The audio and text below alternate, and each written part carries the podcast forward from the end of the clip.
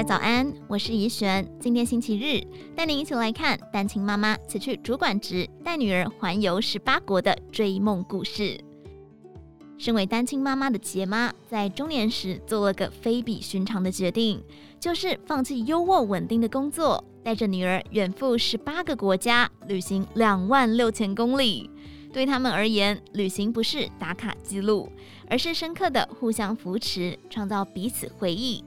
人生在世不过数十年，他们尽可能不留遗憾。杰妈表示，其实我跟女儿约定要等到退休后，她研究所也毕业时，再一起踏上欧亚大陆。可是有一天，一个冲动让我如梦初醒，心想：如果人生只剩下一年可以活，为什么要把梦想放在许多年之后呢？怀抱着这样子的心情，和那时读大三的女儿，很快地就做出了决定。我辞去金融业工作，她也暂时休学。我们不要等到来不及才开始。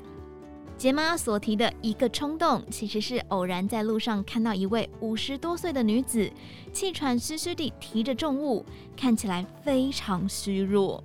这个寻常的场景，却像一面镜子，照出他内心的害怕，也照出心中的渴望。当杰妈说要辞掉工作，带女儿去看世界，周围的人都反对，担心他们的经济能力及旅行安全。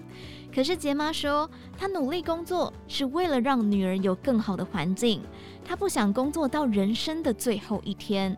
工作上可以取代你的人太多了。只有在自己的世界里，才是无可取代的。人生就是不断选择的过程，什么样的决定才是最好的？我们可能永远不会知道。这趟说走就走的旅行，让相差二十岁的母女就像好朋友一样游历人生，让他们成为更加成熟的大人。只是在出发前，母女俩就遇上了巴黎恐攻，上路后又遇到语言不通。杰妈说：“与女儿的自由行计划书是她遇过最有挑战性也最困难的专案，但这是一个很好的开端，更加明了人生的幸福其实很简单，有一个可以遮风避雨的屋顶，一顿饱食，能与你最爱的人一起平安度过平凡却知足快乐的每一天。而这趟旅行也让杰妈走上了自己的梦想之路。”他在英国大象咖啡馆拍了一张照片，他假装自己是一位作家。女儿那时觉得很奇怪，因为不知道妈妈原来有一个出书梦。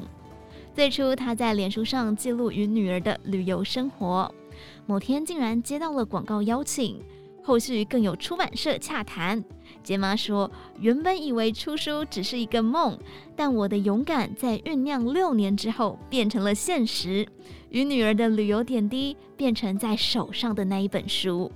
书封上与女儿的背影照，是希望读者能把这个背影当作是自己。